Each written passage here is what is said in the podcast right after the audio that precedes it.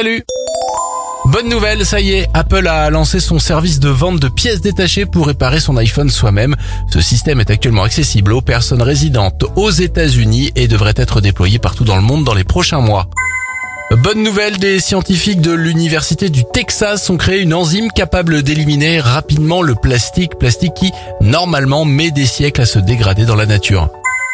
Enfin, bonne nouvelle du côté de la téléphonie, Free a annoncé qu'il n'augmenterait pas le prix de ses forfaits mobiles jusqu'en 2027. Cela concerne ses clients actuels ainsi que ses nouveaux clients.